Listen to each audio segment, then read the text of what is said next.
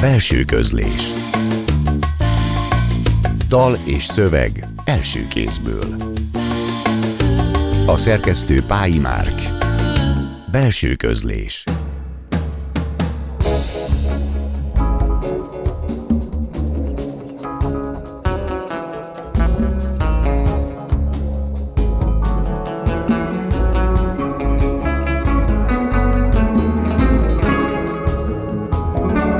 Jó estét kívánok! A Klubrádió zenés irodalmi műsorának mikrofonjánál Szegő János köszönti Önöket. Ebben a műsorban általában egy költőt vagy egy írót mutatunk be, de a mai adás rendhagyó, amely a legígéretesebb kötet nélküli pályakezdőnek járó Petri György-díj idei díjazottját és shortlisteseit mutatja be.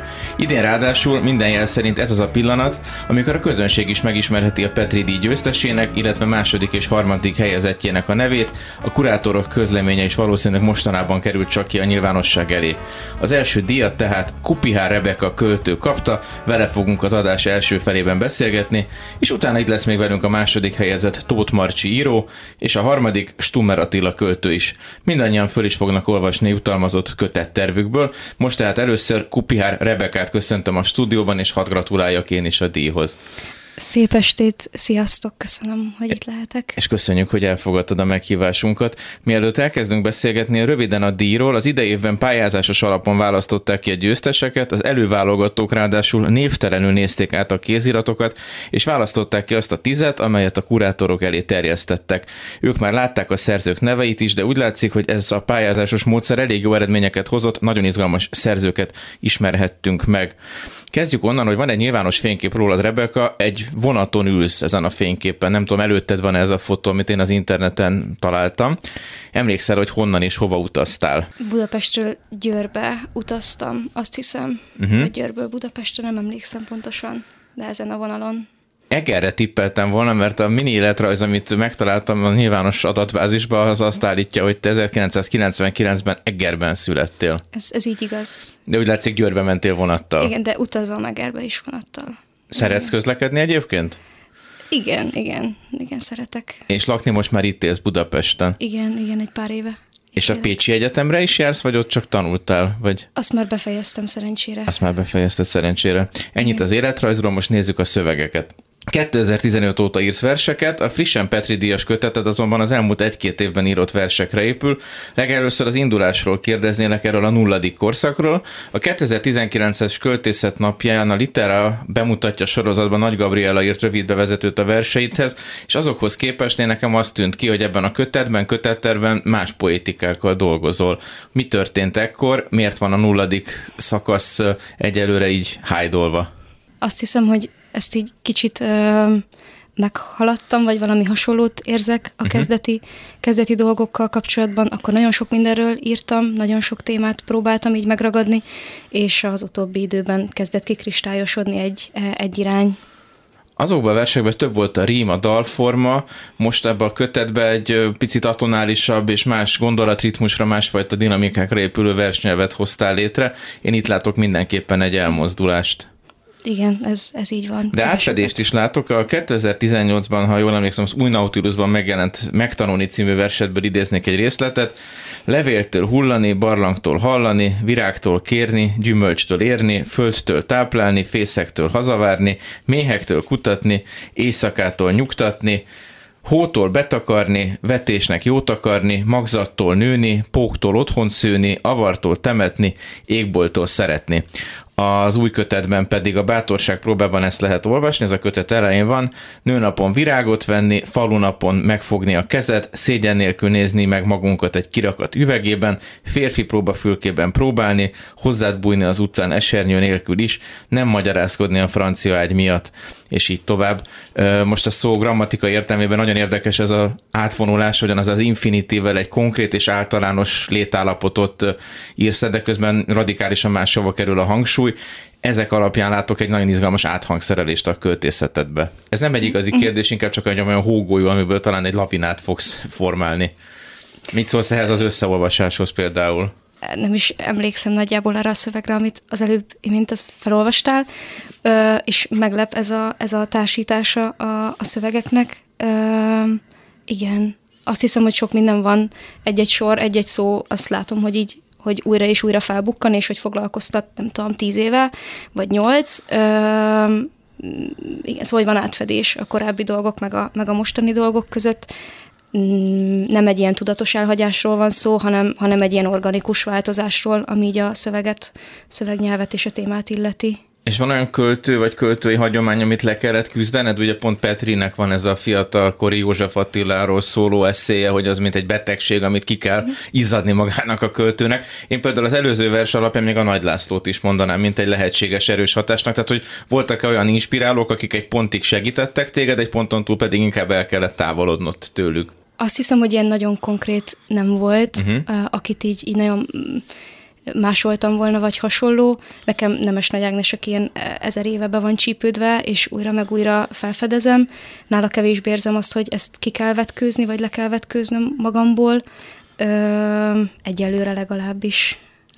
Az új köteted, a Heterók Istenéhez című köteted erősen tematikus és politikus, amennyiben a szerelem, a szabad párválasztás témáját a mai magyar államrend egyre intenzívebben teszi politikai kérdéssé, mert hogy a kötet a leszbikus létezés különböző dimenzióit, percepcióit és recepcióit tárja fel. Nem tudom, ezzel a nagyon rövid kivonattal mennyire tudsz szerzőként egyetérteni, vagy ezzel a, nem is ez nem olvashat, inkább csak tematizációs kísérlettel. Igen, bízom benne, hogy nem kizárólag a, a leszbikusságot ö, tudom bemutatni, hanem más árnyalatait is. Másfajta kisebbségi léttapasztalatokat, igen. vagy kiszolgáltatott léttapasztalatot talán így hangszerelhetném át a kérdésre menet igen. közben. Igen, igen, igen. Mennyire volt evidens egy ilyen homogén kötet létrehozása? Szétszállazhatóak-e a külső vagy belső történések, a motivációk, amik ezt a kötetet hozták létre? Ezt a kötet struktúrát? Mm, ez leginkább így történt, azt hiszem, az elmúlt években. Van egy ilyen nagyon tudatos, vagy nem tudom, hogy ilyen vissza szoktam olvasni a naplóimat, és akkor egy kétezer-tizennyolcas naplóban találtam azt évvégén, hogy, hogy mostantól szeretnék ilyen nagyon tudatosan elkezdeni ilyen queer vagy leszbikus lírát csinálni, felvállaltan. Azóta merem ezt szerintem így, így jobban, jobban kihozni. Uh, és ez nyilván nem független mindattól, ami, ami belül történik, meg ami a személyes életemben is történik. Ezek így eléggé párbeszédben vannak egymással. Ezt a naplót mióta írod egyébként, amit időnként vissza tudsz olvasni? Ó, ezt mi- mindig írtam naplót, vagy szóval, hogy uh, nagyon, nagyon régóta. Uh-huh. Igen. Mindig van rá időd ezek szerint? Igen, igen, igen. Ez nem is ilyen időkérdése, hanem tényleg ez ilyen muszáj dolog. Azt ez egy kézzelírott napló egyébként? Ez egy kézzelírott Egy igazi napló. kézzelírott. Igen, igen, igen. Mint az igazi naplók. Igen. És azt tudod-e, hogy mi volt az, ami után eldöntötted ezt a határozottságot, hogy a te szemed száraz és nézni akarsz vele, hogy megint Petrit idézzek? Nem, nem emlékszem egy ilyen nagyon konkrét fordulópontra, azt tudom, hogy nyilvánvalóan az aktuális, nem tudom, közéleti politikai dolgok hatással vannak mindarra, amit, amit így csinálok, meg ahogyan érzem magamat, és hogy ezek a Ezek a feszültségek uh, valahol ki kell, hogy jöjjenek, és hogy, hogy ez így a hatással van arra, amit csinálok, és, és ebben tud megjelenni leginkább. Megkérnélek most, hogy olvasd fel a három versedet a kötetből, hogy utána már a hallgatók is egy kis benyomást szerezzenek ennek a kötetnek a poétikájáról, és utána folytatjuk a beszélgetést Kupihár Rebekával, a belső közlés megadásába, a friss Petri György-díjassal. Turisták. Tudom, te is láttad az anyukát a Mátyás templom előtt, aki egy határozott mozdulattal félrehúzta mellőlünk a lányát, nehogy sebfertőzéssel átadjuk azt, aminek még a gondolatára is keresztet kell vetni. A káromkodás vagy köpködés nem lepett volna úgy meg, mint ez a halk, udvarias undor a szerelmünk láttán. A szemében villogó kétségbeeseddű árulta el biztosan, magyar. Pedig már kezdett elönteni valami nemzeti áhítat itt fent, mint gyerekként augusztus huszadikán, vagy a himnuszt énekelve. De most bárhogy is próbálom előkaparni ezt a régóta vágyott meghittséget. Bármilyen jól is esne, nem tagadhatom tovább. Ez a vár nem a miénk. Ezen a nyelven, amin érezni tudok, nem szabad rólunk beszélni. Nem férünk bele a törvényeikbe, a katonák nem a mi oldalunkon állnak. Ezek a falak nem minket védenek. Nem baj. Nem baj. Gyere kedves, gyere csak, csináljunk egy képet a kilátással, aztán elindulunk haza, valahová, messze innen, ahol az összes szégyen, fröcsögés, bujkálás, csak egy citadellás hűtőmágnes lesz a gyerekrajzok között. És ha néha észreveszem, biztonságos távolból gondolhatok arra, hogy tényleg, Volt egy ország, amire emlékezni lehet, és van ez, ahol boldogulni. Hogy volt egy ország, aminek a nyelvén becézlek, és van ez a másik, ahol félelem nélkül tudlak szeretni. Mi leszel, ha nagy leszel? Kérdezik naponta, de hiába ismétlem egyre hangosabban a választ, hogy fiú, fiú, fiú leszek. Kislányom, ne nevettes. Mondják, és nem nevetnek. A hercegnős paplan alatt ebi halakra gondolok. Nekem is testrészeim nőnek a hiány helyén, csak várni kell. Akkor majd megmutatom anyának, és új tusfürdőt vesznek nekem. Egy fiúnak nem lehet virágillata, mondják, és nem lesz virágillatom. Trikóban tornázhatok majd, és többé nem szaladok neki a tükörnek, mert messziről felismerem magam.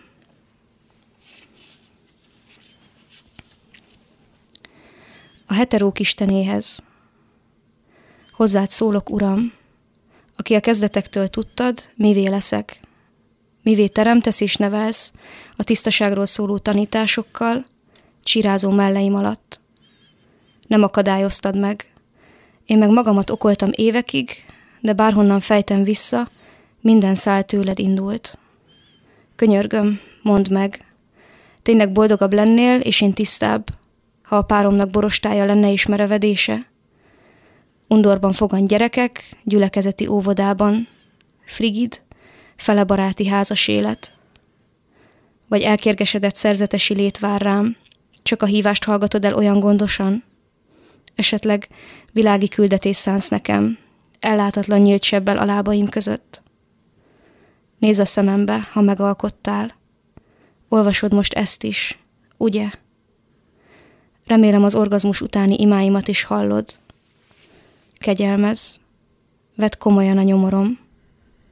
Én tudom, hogy örömöd leled bennem. Kérlek add, hogy hihessem is.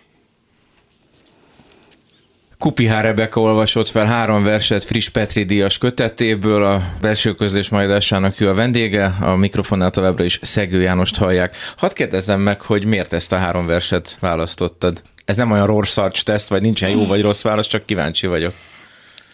Nincsen nagyon ilyen tudatosság benne, ezek voltak most így elől is kinyomtatva, és azt szerettem volna, hogy különböző tematikájú szövegek uh-huh. jelenjenek meg.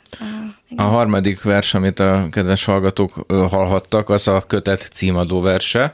E, nagyon izgalmas, ahogyan egyfajta transzcendens fordulattal megszólítod a heterók istenét ebbe a versbe. Egyrészt ezzel ezt a én és a másság dihotómiát nagyon erősen fölhúzod, másrészt pedig megpróbálsz át is lépni ezen a törésvonalon, és eleve nagyon izgalmas, ez nem lesz igazi kérdés, ahogyan az uralom nyelvének ezt az egészen ostoba, stigmatizáló, a gendert, mint dolgot egyáltalán tagadó, nem tudom miért, így zárójelbe teszed, és egy másik saját nyelven tudsz beszélni, tehát nem a hatalomnak, vagy az ellenségnek a nyelvén egy kompenzációból, viszont valami olyan öntudattal és büszkeséggel, Ami, ami ritka és bátor a magyar költészetben, azt gondolom. Ez most nem egy igazi kérdés, csak amolyan olvasói reflexió. Vannak dolgok, amikkel nem szeretnék még csak párbeszédbe se bocsátkozni, amiket nem szeretnék, igen, nem, nem szeretnék rájuk uh-huh. reagálni, mert nem, azt hiszem, hogy nem méltóak feltétlenül arra, hogy, hogy reagáljunk rájuk, ezért van szerintem ez. Ugyanakkor igyekszem, vagy hogy nagyon szeretném a, a gyűlöletbeszédet is megjeleníteni így a szövegeimben, és, és ezekkel, vagy, vagy ezek, ezeket öm, megmutatni, vagy felmutatni, és ezáltal, ezáltal adni egy ilyen mm, egy ilyen tükröt, vagy valami hasonlót ö, leírva látni szerintem teljesen más ezeket a szavakat, mint, mint kimondani, vagy hallani akár, úgyhogy közben van bennem egy ilyen törekvés afelé is, hogy ez meg tudja jelenni a szövegekben. És nagyon sokszor azokból a külső szó, szavakból, szidalmakból indulnak ki a szövegek, amik hol hiedelmek, hol pedig már effektíve gyűlöletbeszédek, és innen nézve pedig nagyon-nagyon él a mai Magyarországnak egy lenyomata. Az, hogy ezeket te hallottad-e, vagy a versbeli beszélő hallottad-e, vagy sem, az több, többedleges, de, de döbbenetes, hogy milyen gyorsan lesz hiedelmekből, babonákból masszív paranoia és gyűlölet, és hogy ez a képlékenység hogyan szilárdul meg aztán, és ezek a versek, mintha ezt a folyamatot is ö, rögzítenék ennek a fenomenológiáját, ahogyan, ahogyan megszilárdulnak ezek az előítéletek. Ez sem egy igazi kérdés. A következő viszont az lesz, és nem is a kötet írására, inkább arra a percepcióra, vagy recepcióra vonatkozik, ami még nem történt meg, és nem kerülgetve a forrókásra. Az alanyi lírának mindig megvan az a rizikófaktora, hogy a szerzőre ráolvasnak dolgokat, beazonosítják, megfeleltetik. Ez neked módszertani problémát írás során okozott-e, és hogy gondolsz ennek a jövőbeli vetületére? Tehát az a, arra, hogy ez egyfajta önéletrajzi kötetként is olvasható lesz, vagy olvasható. Mm-hmm. Igen, ez, ez, ez így aktívan bennem van félelemként. um, Mindeközben az nyilván ilyen ö, valamelyes tudatos döntés, hogy ezeket a saját nevemen publikálom, uh-huh. szóval, hogy ebben van egy ilyen, egy ilyen oldaladva köz, oldalazva közeledés ö, valami felé, ami ijesztő. Azt hiszem, ö, nyilvánvalóan van köze a, a szövegekben megjelenő élményeknek, vagy megéléseknek mindahhoz, amit, amit én tapasztalok közvetlenül, vagy közvetetten uh-huh. a, a saját így mindennapjaimban. Igen. A költészetnek az aktivista funkciójáról mit gondolsz? Mert csak azért is kérdezem, mert a neten láttam, hogy a minap indítottatok Ferenc Mónikával egy speciális költőszemináriumot, amit ennek a tematikának, vagy ennek a témának, vagy ennek a orientációnak, nem tudom, minek nevezem, a, a, a leszbikusságot szenteltek, vagy olyanokat mm. vártok, akik ezt a költészetet művelik. Ez egy lehetséges funkciója a költészetnek, ez a fajta politikai aktivista hozzáállás szerinted? Ez a közéletiség, vagy? Én nagyon örülnék, hogyha ez nem volna politikai kérdés, uh-huh. őszintén szólva, hogyha ha ez, ez lehetne az, ami egy ilyen, egy ilyen magánéleti, nem tudom, dolog. De most emancipatorikusnak kell lenni ugyanakkor. Igen, igen, igen. Ez számomra, ha nem is, nem is tudom, hogy aktivista tevékenysége, ez inkább Inkább egy olyan dolog, ami így szívügyem, vagy hogy szeretném azt, hogy, hogy több, több mindenféle árnyalatú szöveg így jelenjen meg a kortárs magyar lírában, és hogy ezért, ezért kezdtük el ezt a, ezt a szövegműhelyt Mónival. Igen. A te szerelmi költészetednek volt olyan előképe, ahol azonos nemű szerelemről szóló szövegek hatására tudtál verset írni, vagy inkább a, a magyar költészetnek, meg általában az egyetemes költészetnek egy jelentékeny része a heteroszexuális költészetről szól, és az abban lévő tapasztalatokból lehet kiindulni. Ezért a másik része a kérdésnek magára Petrire vonatkozik, és nagyon örülök, hogy te lettél az idei Petri György-díjas, mert azt gondolom, ez egy eléggé strapabíró, és ugyanakkor néhány helyen problematikus költészet, már Petri vagy életmű, mm-hmm. pont a macsóság, a mm-hmm. heteroszexualitás szempontjából, de kibír annyit, mert nagy költő volt, hogy, hogy akár kritikusan is olvassuk a verseit, de, de nagyon izgalmas volt látni azt a nyíltságot és azt a radikalizmust, ahogyan te beszélsz, egy másfajta testnek, vagy másfajta szerelemnek az evidenciájába. Uh-huh. Tehát ez egy ilyen dupla kérdés, az egyik része Petrire vonatkozik, a másik pedig az, hogy neked adott esetben volt olyan ma- magyar vagy világirodalmi leszbikus költő, akinek a versei vagy költészet, ami neked felszabadító volt, vagy volt-e olyan heteroszexuális költészet, amelyből te tudtál, nem is biztos, hogy költőként, de mondjuk olvasóként sokat tanulni? Azt hiszem, hogy sajnos kevéssé volt olyan vers vagy olyan líra, ami magyar példát így nem is nagyon tudok igazából mondani. Igen, úgyhogy nem volt szerintem ilyen. Nyilván Szafót így, így olvastam, és, és szerettem, és szerettem. Uh-huh. Szóval, hogy ez így, ez így igen. Amúgy meg inkább a próza, ami, amit így olvastam, és hatott, hatott rám ilyen tematikában. Ezt tudom mondani. És Petrivel kapcsolatban pedig mi volt pontosan a kérdés? Hogy te mit, hogy, hogy viszonyulsz Petri költészetének a szerelmi dimenziójához, vagy például ahhoz a fajta részben szereplirához, részben pedig költészethez, ahogyan ő a, a szerelemnek akár a fizikai, akár a metafizikai oldalait így, így egymásba tudta nyitni, hogy van-e valami viszonyod ehhez a Petri költészetének ehhez az aspektusához? Be kell vallanom, hogy elég kevés viszonyom van ezen részéhez, Petri munkásságának. Nézzük meg a kötetet, amely hat ciklusból áll össze, és röviden menjünk ezeken végig. Az elsőnek az a cím, hogy ösztönös, természetes és elfogadhatatlan, másodiknak nyílt sebbel a lábaim között, a harmadiknak örömmel vagyok trubadúr, negyedik tyúk vagy kakas, az ötödik nem gondolok az apák szükségességére, az utolsónak pedig haza valahová a címe. Milyen narratívája vagy íve van szerinted ennek a hat ciklusnak, vagy volt-e valami uh-huh. szerkezet, ami egyáltalán az A-ból B-ből való eljutás gondolta, de az, hogy a haza valahova az utolsó ciklus nekem azt jelzi, hogy azért itt nagyon fontos ennek a, az egésznek a perspektívája. Igen, igen. abban voltam inkább biztos, hogy azt így a végére szeretném rakni, Ö, illetve a, nem gondolok az apák szükségességére, ami egy ilyen gyerekvállalós ö, termékenység téma, körtfeszegető uh-huh. ciklus, azzal nem szerettem volna nyitni, és akkor ezt is így inkább így hátra soroltam, szóval aztán hátulról, hátulról kezdtem ezt a, kezdtem, kezdtük igazából egy barátommal a gondolkozást. Ugyanígy a tyúk vagy kakas is olyan, amivel nem akartam nyitni, és akkor, és akkor így, így valahogy az elejére kerültek a, a nyíltsebbel a lábaim között, meg a ösztönös természetes és elfogadhatatlan. Nem tudom, hogy kihagytam-e valamit. Az örömmel vagyok trúbadban, ja, amíg a, igen, ez... a költő, költő vagyok, mit érdekelne a költészet maga. Igen, ez, ez később került bele a kéziratba egy, egy fontos visszajelzés nyomán, hogy hiányzik az öröm és az erotika a, a kötetből, és így került bele, ami meglepően nehéz volt számomra ezt így belerakni. Uh-huh. Sokkal nehezebb, mint a, a, a rossz részeket, vagy nem tudom, az ilyen... Uh, Igen, személyesen. Arról könnyebb írni egy kicsit? Vagy... Felvállalni könnyebb a, uh-huh. a rossz dolgokat nekem személyesen, mint, mint valamilyen örömteli. Vagy hogy, hogy valahogy az, az öröm az, az nekem sokkal személyesebb, mint a, mint a szenvedés, vagy valami hasonló. Meg hát ezek és... viszonyfogalmak is nagyon sokszor, hogy valamihez képest van az igen. embernek öröme, vagy bánata, bocsánat. Igen, igen, igen, igen. Szóval az, az egy ilyen nehéz, nehéz lépés volt, hogy azok a szövegek így bekerüljenek végül is a kéziratba. Mennyi idő alatt állt össze ennek a kötetnek az anyaga? Mm, Nagyjából most nem egy ilyen érettségi tételkérdés saját magadból. Azt gondolom, hogy egy pár év, három, pár év. három-négy év az elmúlt, elmúlt évek. Említetted a saját néven való publikálásnak a, a döntését, fölmerült egy alternatíva, hogy esetleg más néven publikáljál? Igen, igen, igen, igen. Vagy felmerült. Publikáltál is esetleg más néven? Ö, nem, nem publikáltam más néven, de nagyon szerettem volna, meg a Petrit is egy ö, álnéven ö, is igen, én azt le. olvastam, igen, mert igen, igen. kurátor voltam, de erre nem vagyok felhatalmazva, de egy jó álnevet találtál, amiben a, eleve, eleve a nemi szerepeket elég jól radikalizáltad. Igen, igen, igen, igen. Ö, tehát, hogy ö, ez, ez ilyen vágyott, vágyott meglépendő dolog volt bennem, hogy egy női név plusz né ö, névvel uh-huh. publikáljak.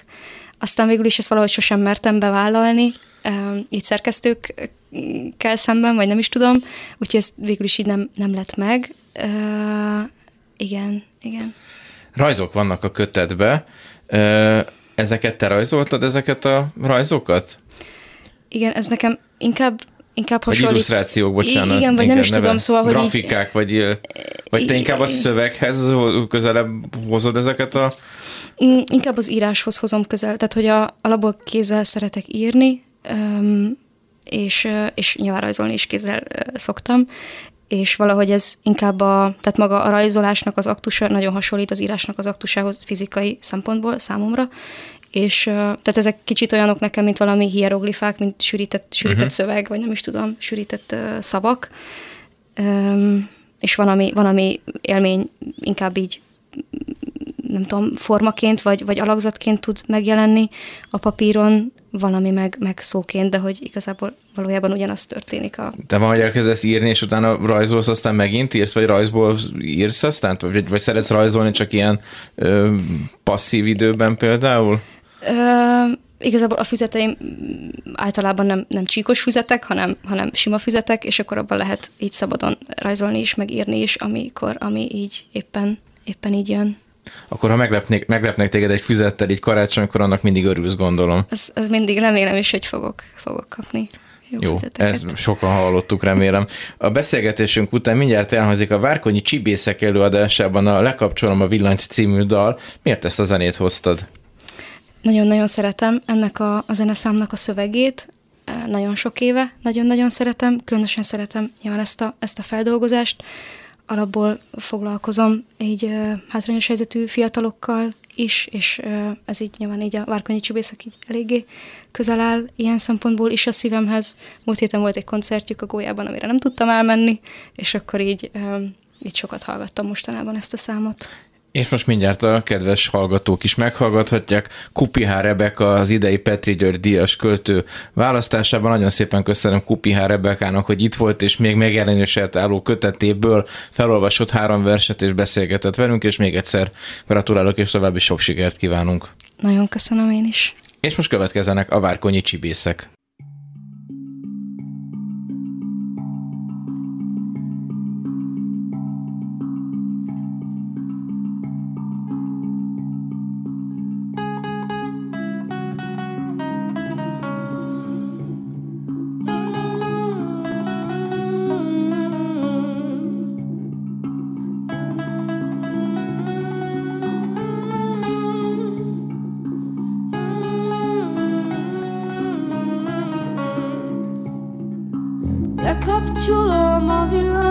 a fejemben, mécses gyújtok szívemben, hogy fényeljen.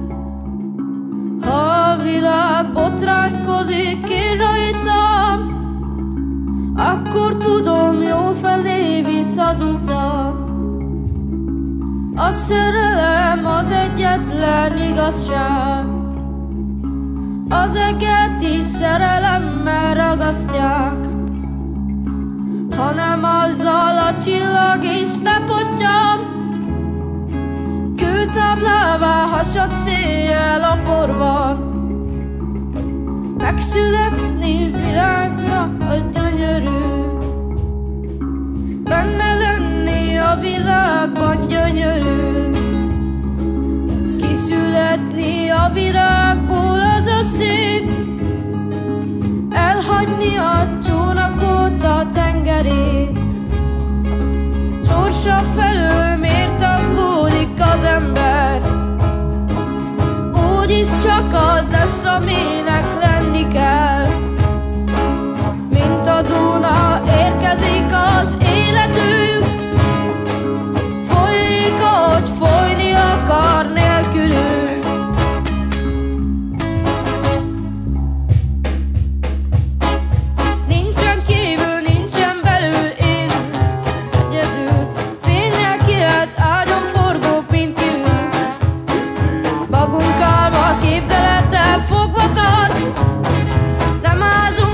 Viseljük az ivatart, húzd meg van! Illatokat megtagadni, de nehéz. Rántott hús és boccavirág az ebéd. Azt álmodjuk, hogy sírunk és nevetünk, ágyunk fölött, mint a fecske fecsegünk. Van mennyország és a síron nő virág, föl kell a nap, minden reggel ragyog ránk. Tirib darab, kim szokja a madár,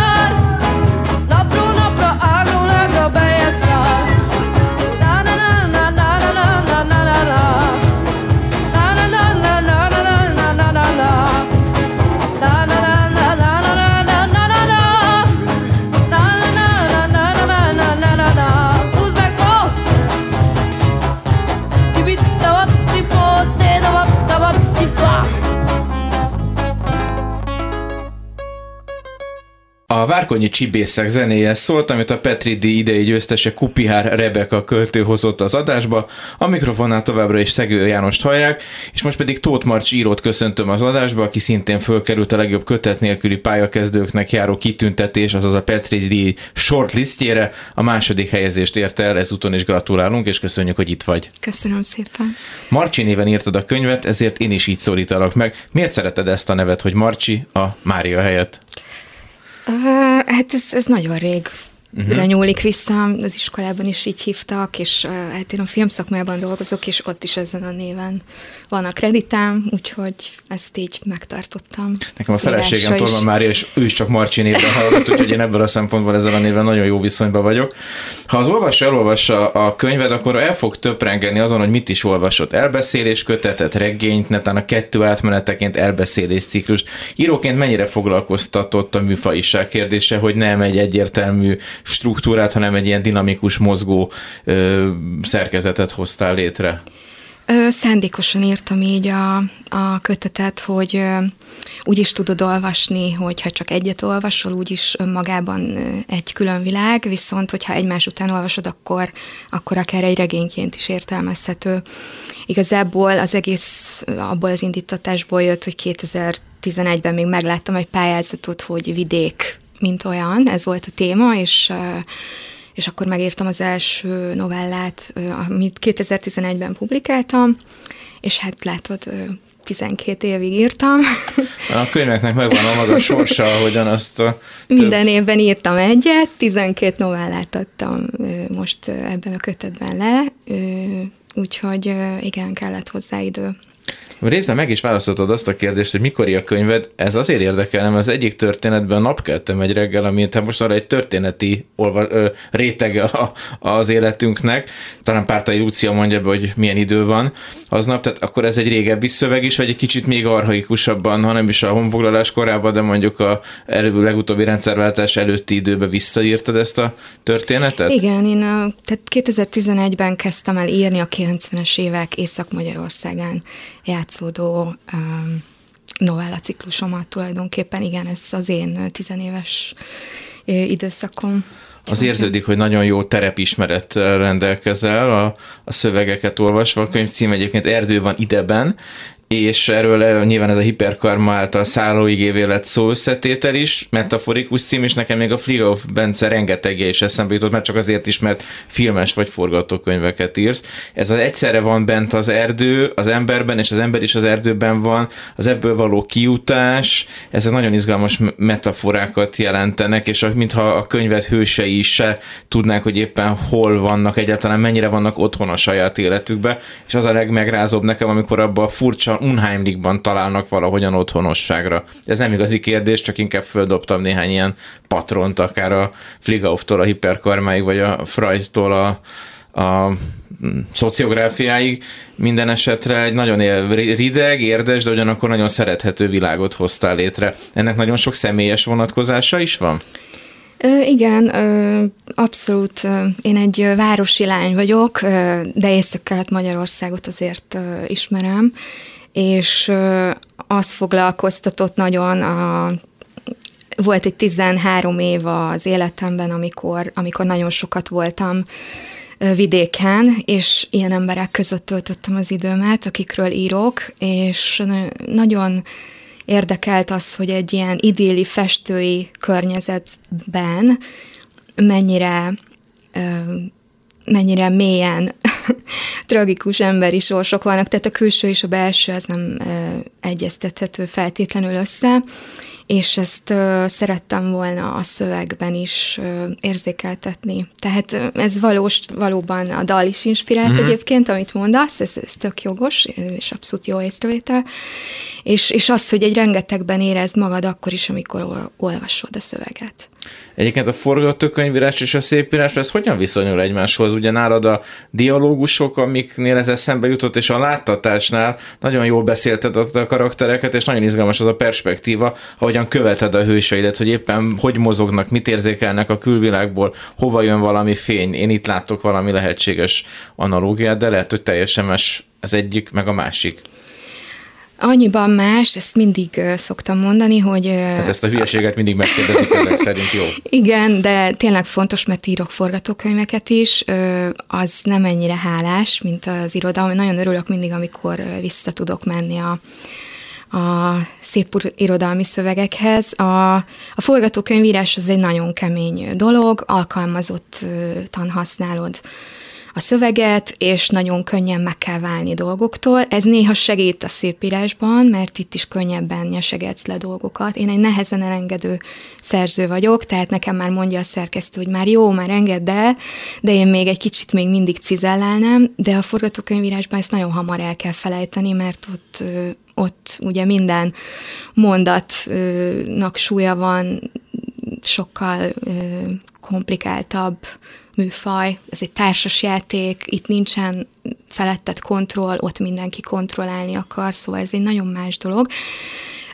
Én, én szeretek megfigyelni, de szerintem így gyerekkoromtól van, nagyon jó, jó a memóriám, és nagyon belém égnek a dolgok, és lehet, hogy ezt érzed a, a, a szövegben. Ez egyszerre jó és rossz tulajdonság, ilyen jó memóriával rendelkezni.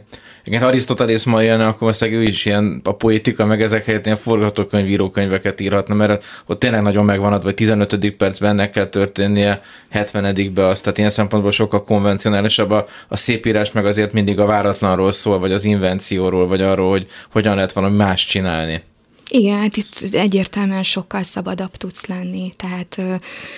Egy forgatókönyvben nem tudsz leírni túl sok dolgot, ott, ott mindent a szereplőknek a megnyilvánulásaiból kell, mint egy darabban tulajdonképpen láttatnod. És egyfajta kísérletezés is jellemző erre a prózakötetedre, bocsánat, hogy a szabadba vágtam, mert például van egy novella, az ötezer, amit én különösen szerettem, ahol a rontott nyelven át érzékelteted a hősnőnek azt a szociális státuszát is, ahogyan a szavak helytelen írással vannak kimondva a nő szájából. Ezt nem tudom, ennyire nyakatekerten kellett volna mondanom. Ezzel például más novellában ezzel az eszközzel, ha jól figyeltem, meg nem éltél ezzel a fajta ö, szociolektussal. Ö, szerintem van, nem, talán e, így elszórva, elszórva, elszórva ott, ott van. Ott en gé-nél nagyon erősen igen, van ez. Igen, elszórva van szerintem, de ez egy elég feszes szöveg, pont amit mondasz. Ö, lehet, hogy itt meg, meg tényleg nagyon kompakt, rövidebb, mint a többi, és lehet, hogy ezért jobban ki is jön ez a fajta ö, nyelvhasználat. De egyébként nagyon érdekel a nyelv, igen, és egyébként ö, valóban sokat kísérleteztem ezzel. Nem mindent írok így, ezt a kötetet így írtam, azóta már írtam még egy kötetre valóta, amit kicsit másképp, de, de itt egyszerűen a, a, a téma hozza ezt a sűrűséget. Az új kötet az kis próza, nagy próza, középpróza, elapróza? Kis prózák, sok, nagyon sok kis prózám van, de ez, ez azért készült ilyen sokáig, mert tényleg szerettem volna, hogyha egy kicsit így regénynek is összeáll. Nekem ez az elbeszélés ciklus volt az a segédegyenes, és a, nem annak a Mándy féle értelmében, inkább a bodori értelemben, vagy egy regény fejezetei, talán a Sinistrának van ez a csodás alcíme, tehát hogy egy ilyen tapadása, de egy ilyen szabad mozgása is van a szövegeknek, és tényleg az egyikben az egyik hős, a másikban mellékszereplő lesz, és van egy ilyen vonulása, egy ilyen gomolygása valahogyan a karaktereknek, de, de tehát én, én nem, tehát regénynél, elbeszéléskötetnél, több regénynél, meg szabadabb, vagy nem tudom milyenebb, tehát nagyon érdekes köz, középértéket hoztál létre. Most melyik novellából fogsz, vagy melyik fejezetből fogsz felolvasni? A tűzpiros Amaryllisből fogok. A, a tánc az elég fontos a, a kötetben szerintem, és egy, egy vidéki tánctanárról olvasok fel, aki természetesen nem így keresi a kenyerét, úgyhogy ebből választottam egy kis részletet. Akkor következzék Tóth Marcsi, Petri shortlistes kéziratából, könyvtervéből egy részlet. Áll az idő, csiripelnek a madarak, a kisvasút felől boldog gyereksikítást hoz a szél. Lement a roham, gondolja a férfi, és végig simít borostás arcán. Ráérősen áldogál, a csáli ajtófélfára szögelt függöny színes műanyag szalagjai egymásba kunkorodnak, és fehér nadrágos lábszárát nyaldossák. Tibi, fel tudsz váltani egy tízezrest? Üti meg a fülét egy bátortalan hang. Ember Rozi lánya, Kriszti, mióta a kisboltba dolgozik, itt közvetlen mögötte az utca elején, fogyott valamicskét, de amúgy se fújt el a szél sose. Mikor kicsi volt, majdnem belehalt az agydaganatába, azóta nem nő rendesen a haja, nem szép lány, de nagyon megbízható, ügyesen dolgozik, hétvégén a diszkóban is szedegeti a poharakat, azt mondják. Nem volt ma annyi csillagom, tárja szét a kezét Tibi, és belenéz a lány álmatag barna szemébe. Katékat kérdez, nekik nagyon megy. A lány bólint, és elporoszkál a szomszéd bódéig, van vagy húsz méter réen szemben. Tibi követi a szemével, látja, ahogy megáll, Kati feje kibukkan a kisablakból, és egy gyors bólintás után el is tűnik újra. Elkapja a tekintetét, a többire már nem kíváncsi. Csak felidegeli magát. Kivesz a mosogató alól egy konyakos üveget, és kitölt belőle a papír pohárkába, lehúzza, az arca pillanatok alatt piros lesz, a füle is bepirosodik, így még jobban csillog benne az arany Nike pipa. Mindjárt négy óra. Ma előbb bezár, péntek van, öttől már Ózdon tart klubot. A szögre akasztja fagyifoltos köpenyét, megmosdik a csap fölött, a falra akasztott tükörbe nézve végig törli arcát egy barack színű törölközőben, egy pillanatra megáll, hisz ismerős ez a mélabú táskás szemeiben, már megbarátkozott vele. Végig szántja a fésült göndörszűk és barna haján, lassan gombolja be a váltás feketeink apró gombjait, kibújik fehér orvosi papucsából, és fényes, kopogós fekete cipőre cseréli.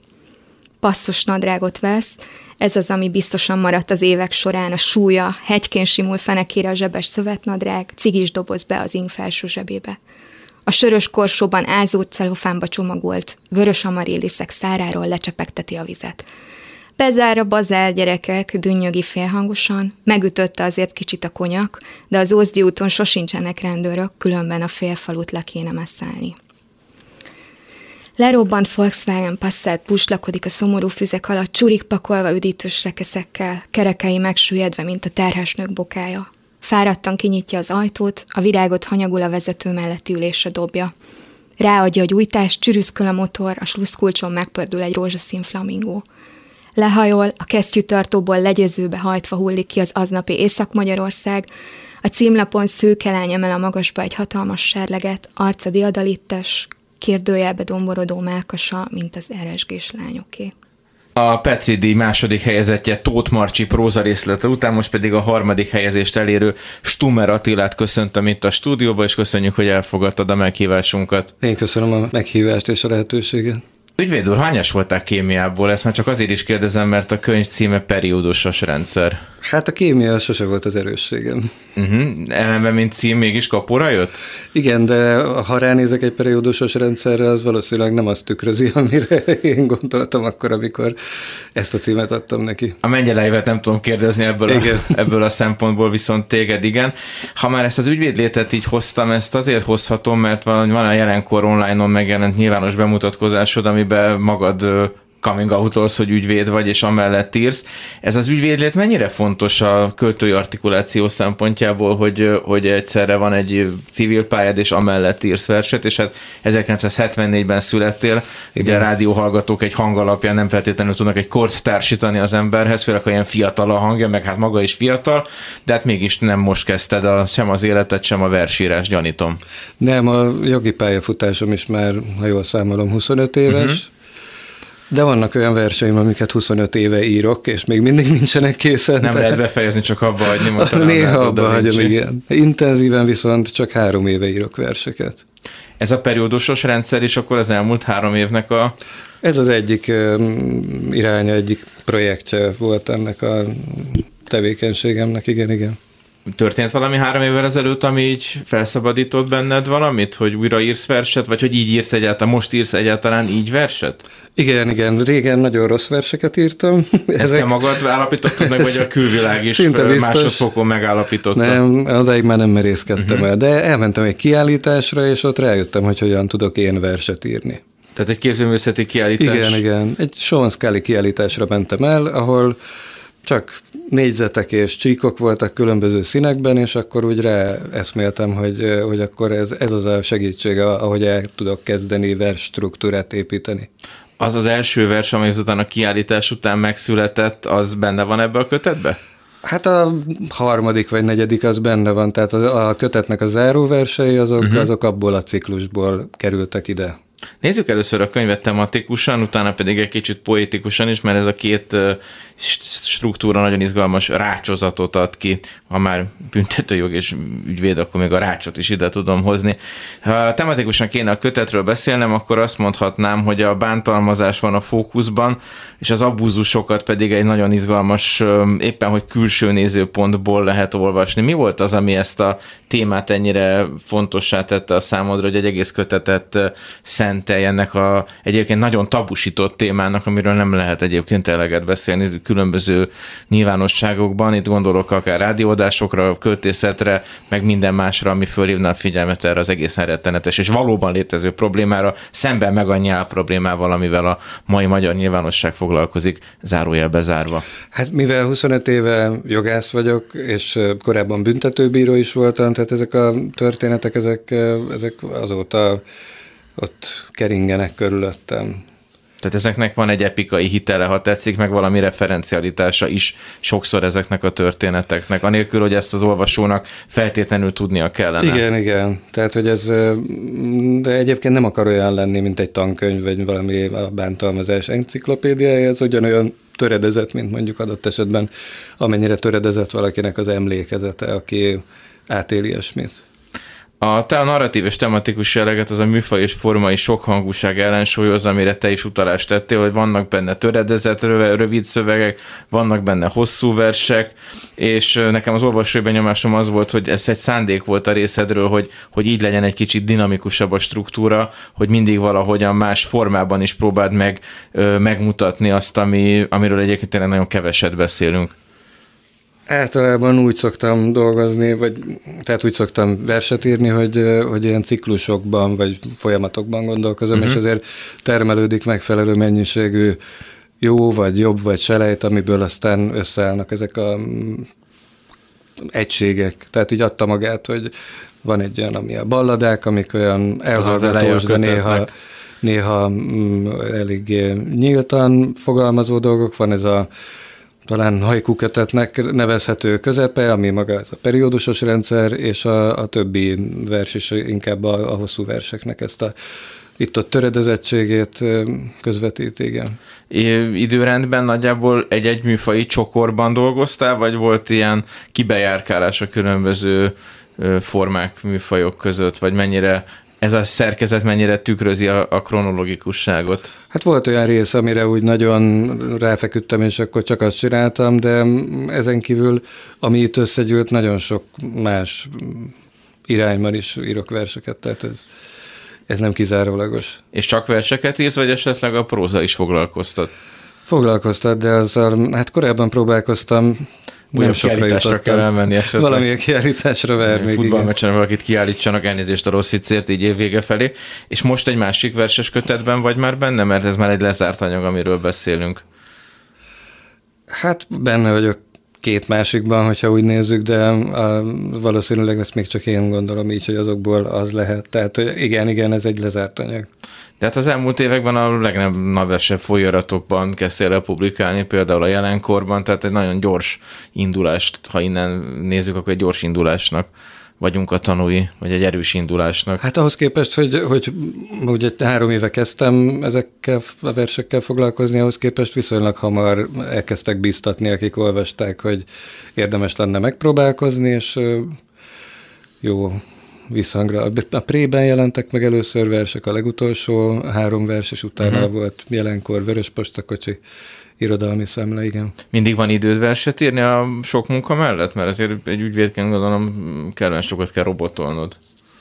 Én szabad foglalkozásnak találom az ügyvédkedést, tehát ja, úgy élem meg, hogy én osztom be az időmet, ami nem mindig igaz, de, de mindig van. Amikor korábban kötött munkát végeztem bíróként, az se volt annyira kötött, akkor is mindig megtaláltam a, az időt arra, hogy az akkor éppen aktuálissal foglalkozzam. Legalább azt is megtudhattuk, hogy mielőtt ügyvéd lettél volna, még bíróként is dolgoztál. Nekünk viszont kötött az időnk, úgyhogy most megkérnélek, hogy olvasd fel a verseket, de még mielőtt felolvasod, esetleg azt is elnarrálhatod nekünk, hogy mi alapján választottad ezeket a szövegeket. Az egyiket az alapján választottam, hogy talán azt képes vagyok felolvasni. Ez egy jó szempont valóban.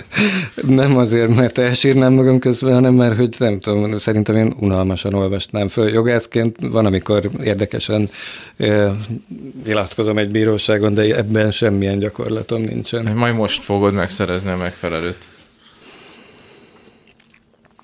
Ballada. té em, kérem, lépjen elő. Tanúként hallgatom meg. Kérje zártan kezelni lakcímét, személyes adatait. Ez persze, mivel a nevelőapja és a nevelőanyja itt a gyanúsított, megértette? Vegyük jegyzőkönyvbe, hogy hallgat, bólogat. Figyelmeztetem, hogy ez egy bírói meghallgatás, nem köteles az ügyben vallomást tenni, mert a nevelőapja és az édesanyja a gyanúsított, megértette? Vegyük jegyzőkönyvbe, hallgat, nem felel. Tehát hogyan dönt? Bizonyára végig gondolta, ön majdnem tizennégy éves, szinte felnőtt, és a nevelőapja és az édesanyja itt a gyanúsított, a nyomozás pedig az önközlése miatt indult. Vegyük jegyzőkönyvbe, hallgat, nem felel. Megértem, nehéz, tudomásul veszem, ha úgy dönt, hogy nem vall, ez törvény adta joga a rokonság miatt. El kell döntenie, mit akar. Megértette egyáltalán, amit mondtam? Vegyük jegyzőkönyvbe, hallgat, nem felel. Valamit mondania kell. Azt állította a tanárai és a rendőrök előtt, hogy a nevelőapja rendszeresen zaklatta önt, és azután a szakértőnél, hogy tehát a nevelőapja tette, az anyja tudta, tűrte, de mindez bizonyítékként csak akkor vehetjük figyelembe, ha most itt vallomást tesz róla. Meg kell tehát mondania, mit akar, hogy tesz vagy nem tesz. Senki emiatt nem fogja felelősségre kérdőre vonni. Ha nem válaszol, úgy tekintem, hogy a vallomástételét megtagadja. Ismétlem, jogában áll. Vegyük jegyzőkönyvbe, hogy a kérdéseimre nem felel.